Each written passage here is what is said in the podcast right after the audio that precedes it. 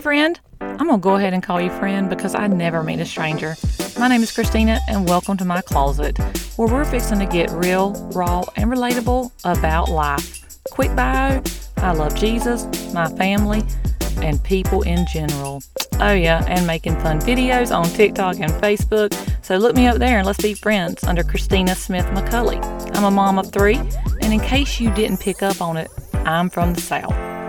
I'm an open book, which sometimes is not a good thing, but it is what it is. Maybe I'll say something that helps you, or maybe I won't. Either way, God gets the glory because He's given me the gift of gab, and I'm going to use it. Thank you for being here. Hello, friend. Welcome back. So, this morning I woke up and I had a lot of anxiety on my mind. Like I was thinking about the things that I needed to get done today. It's Sunday. I wanted to go to church, and there's all these other videos I want to make. I know, you know, I've started in real estate, so I'm making a lot of marketing. I love that. I love making the videos. Like, they're fun to me. That's that's fun. So there's some videos I want to make. There's things we need to do. There's a hurricane coming, so we're trying to get ready for that. And I just felt like I had this anxiety, and I was I was thinking like, okay, God, I don't want to feel anxious. And you know, I don't know if you've been if this has been on your timeline on TikTok or Facebook or whatever, but there's a lot of talk about the rapture. It seems like every single year between May and September, people are naming dates, and there's just lots of um, this is gonna be this date. Get ready, get. And there's on mine. There's some fear pushing. I've done some TikToks on this about that. The fear, uh, to me, might make people put up a wall instead of wanting to know Jesus and his loving, you know, grace and sacrifice that he made for us. But that's neither here nor there. But that can cause me anxiety just because, you know, when you listen to them, you think, Am I doing enough? Like you, you get this sense of like, Am I really saved? Like I do, even though, you know, it, it's what we're putting in our ears, honestly. Like I shouldn't even be listening to it. And I don't. I, I turn my I turn it off or whatever. But um, you know, the whole thing about having a relationship with God is that a relationship, a relationship through Jesus. He's the way uh, with God. Um, and that we're able to talk to him and spend time with him. I was in church this morning. I was just thanking him for his presence, that I could be in his presence, that when I wake up and I am anxious, that I can go straight to his presence. And he kind of reminded me to go to Ecclesiastes and read about how really everything is meaningless. Now, that sounds crazy, don't it? Like we work hard, we do all these things, but in the end, what really matters? What matters? That's our relationship with Christ. That's what matters. Our relationship with the Father through Christ. How, you know, this earth, we feel like it, that we're on here a long time, but in reality, it's such a short time compared to eternity. And in the end, all that matters is where we will spend eternity.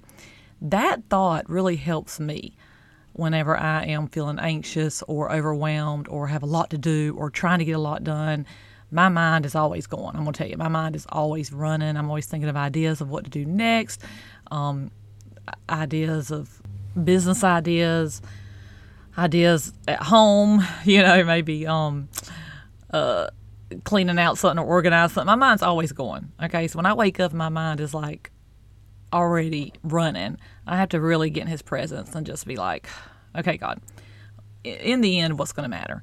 So he took me to Ecclesiastes this morning and just reading through it, um, it's a lot to me, repeat, you know, like, but it reminds us of things. I mean, King David talks about in there that he worked real hard. He had um, lots of wives, lots of homes. He, you know, and in the end, it was all meaty, uh, meaningless. And some of the things that he said, I wrote down some, I jotted down some notes. But you know, he talks about um, the eye never has enough of seeing, nor the ear its fill of hearing. Is that not the truth of us? Like, I, you know, we always want more. We're never satisfied. It's very hard to get still and to appreciate what he's given us and not to and to be content in it. I I struggle with this a lot. I think it comes from maybe comparing ourselves to other people. Me comparing myself. Well, they're ahead. They're doing more. I need to do more. I need to do this when I should really, you know, I'm not saying that that God doesn't want us to work for what we have, but I need to learn more to be content and grateful for what He's already blessed me with. And that is something that I, I work uh, at doing because it is so easy to get caught up in the rat race of what we have going on here. I mean, this one has this, I want that. This one does this, I want to do that. And with social media, I mean, I have to take apps off. I know I've told you this before. I have to take apps off my phone all the time in order not to compare myself to people, not to be getting all jealous and like, oh, look what they're doing. Or even I take them off because I don't want to be judgmental. I'll see something that automatically will give me like a tinge of feeling like I'm judging them. I don't want to be that way, so I'll take it off of that. And I think it's, I mean, I really honestly, uh, I'm not making an excuse for it, but I do think it's human nature. And so therefore, if it's my human nature, I need to not put my eyes on it, honestly. You know, I could sit here and say, well, that's just the way I am and just keep looking at it. Oh, excuse me. I was drinking water and feel that way. Or I can decide, no, I don't want to feel that way in my heart because it does, none of it makes me feel good.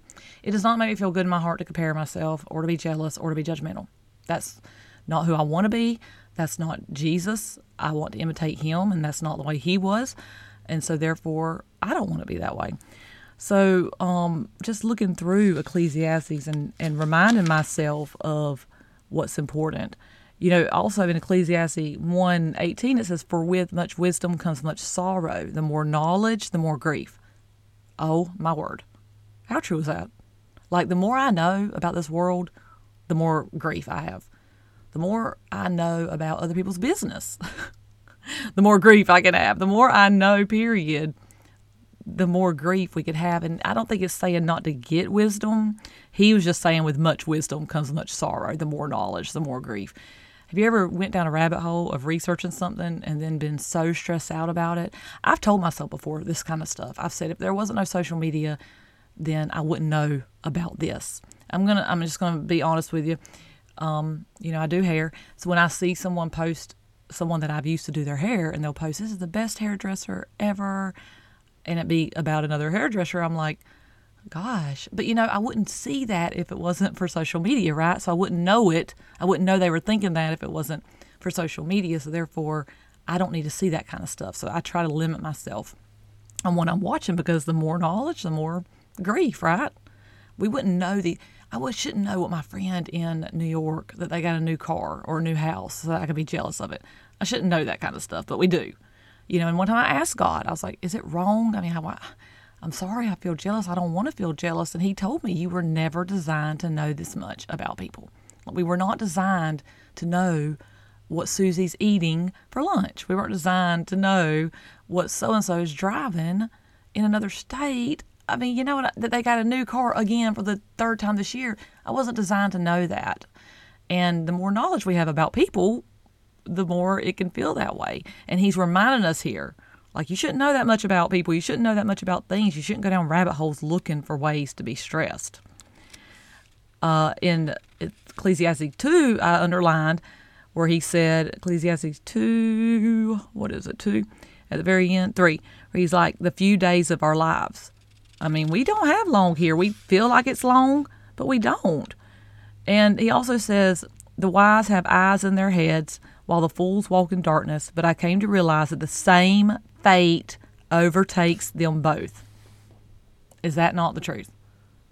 We all will be judged and spend eternity somewhere. We all go to a place of eternity, regardless of what we have, what we do, we all have eternity waiting.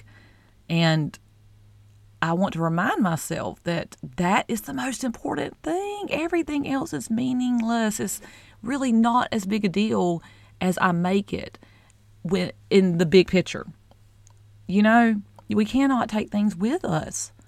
He talks about in here how he works real hard just to leave it to people below him, just to leave it to the one that comes after him.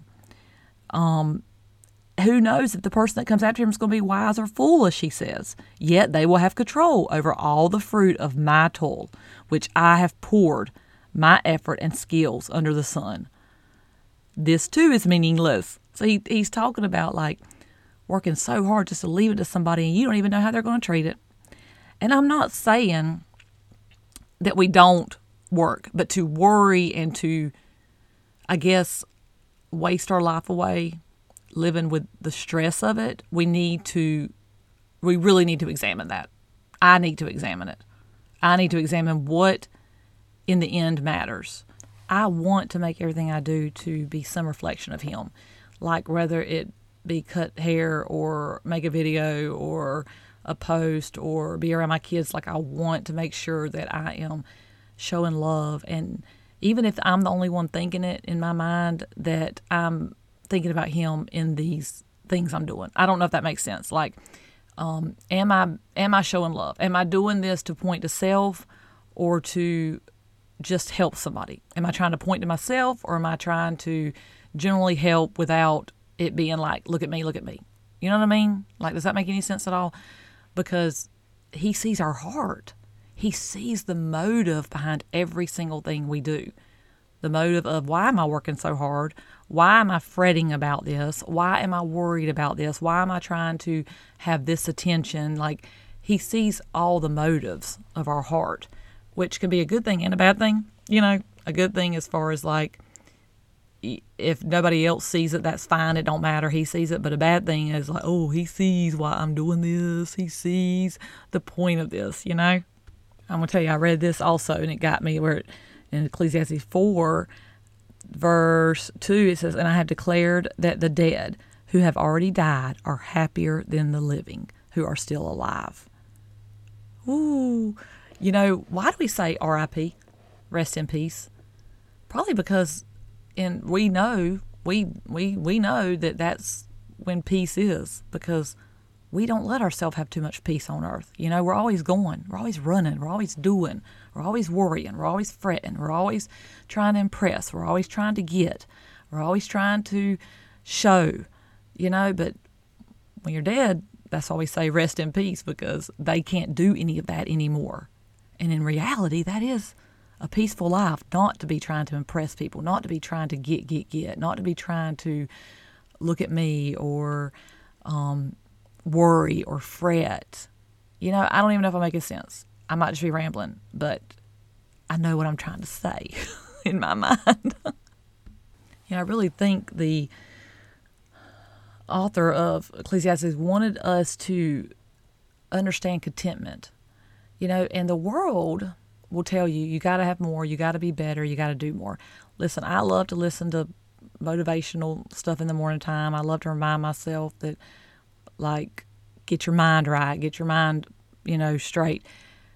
But it is a big push for you deserve this, you deserve to have this, you need this, go get it. And in reality, I really don't deserve anything. I deserve hell because of his grace. He's given me a way to be with him forever. Um, I don't deserve anything. I need to be grateful for what I have. And there is a verse right here that reminded me of that where it says, Moreover, when God gives someone wealth and possessions and the ability to enjoy them, to accept their lot, and to be happy in their toil, this is a gift of God. That's what he's saying is when God's blessed you and you are content in that. Um, I think I think a lot of times we think of contentment as laziness. Like, oh, I'm just content in life. This is fine. I don't need more. But there's a difference in laziness and contentment with with what you have. Contentment can be gratefulness, not laziness. It doesn't have to be laziness. There's, I mean, like I said, God knows our heart. He knows when if we're just using it. I feel like sometimes I use that for an excuse. Well, I'm fine. This is fine with this when really He's told me to do more. You know, if He's told me to do more, that's different than if I'm just trying to get, get, get and not be content with what He has blessed me with. There's so much more in these chapters. I want to encourage you to read Ecclesiastes. Ecclesiastes. How do I pronounce it? Ecclesiastics? Ecclesiastes? Ecclesiastes? Okay. Ecclesiastes. Yes, I want to I want to encourage you to read it. There's so many good nuggets that I've highlighted and underlined.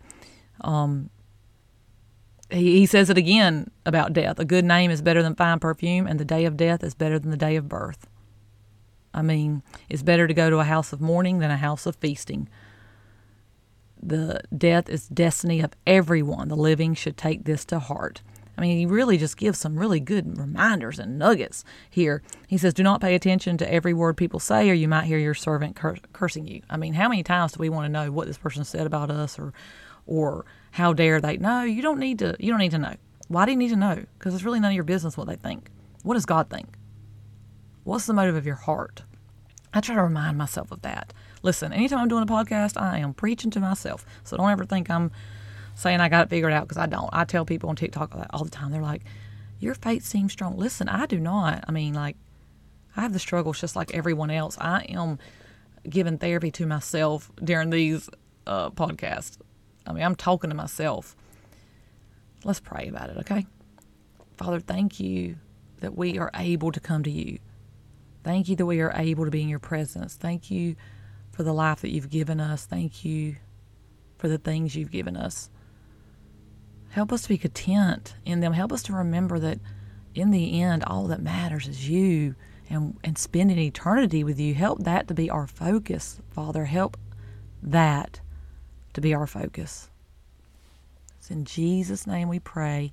Amen and amen.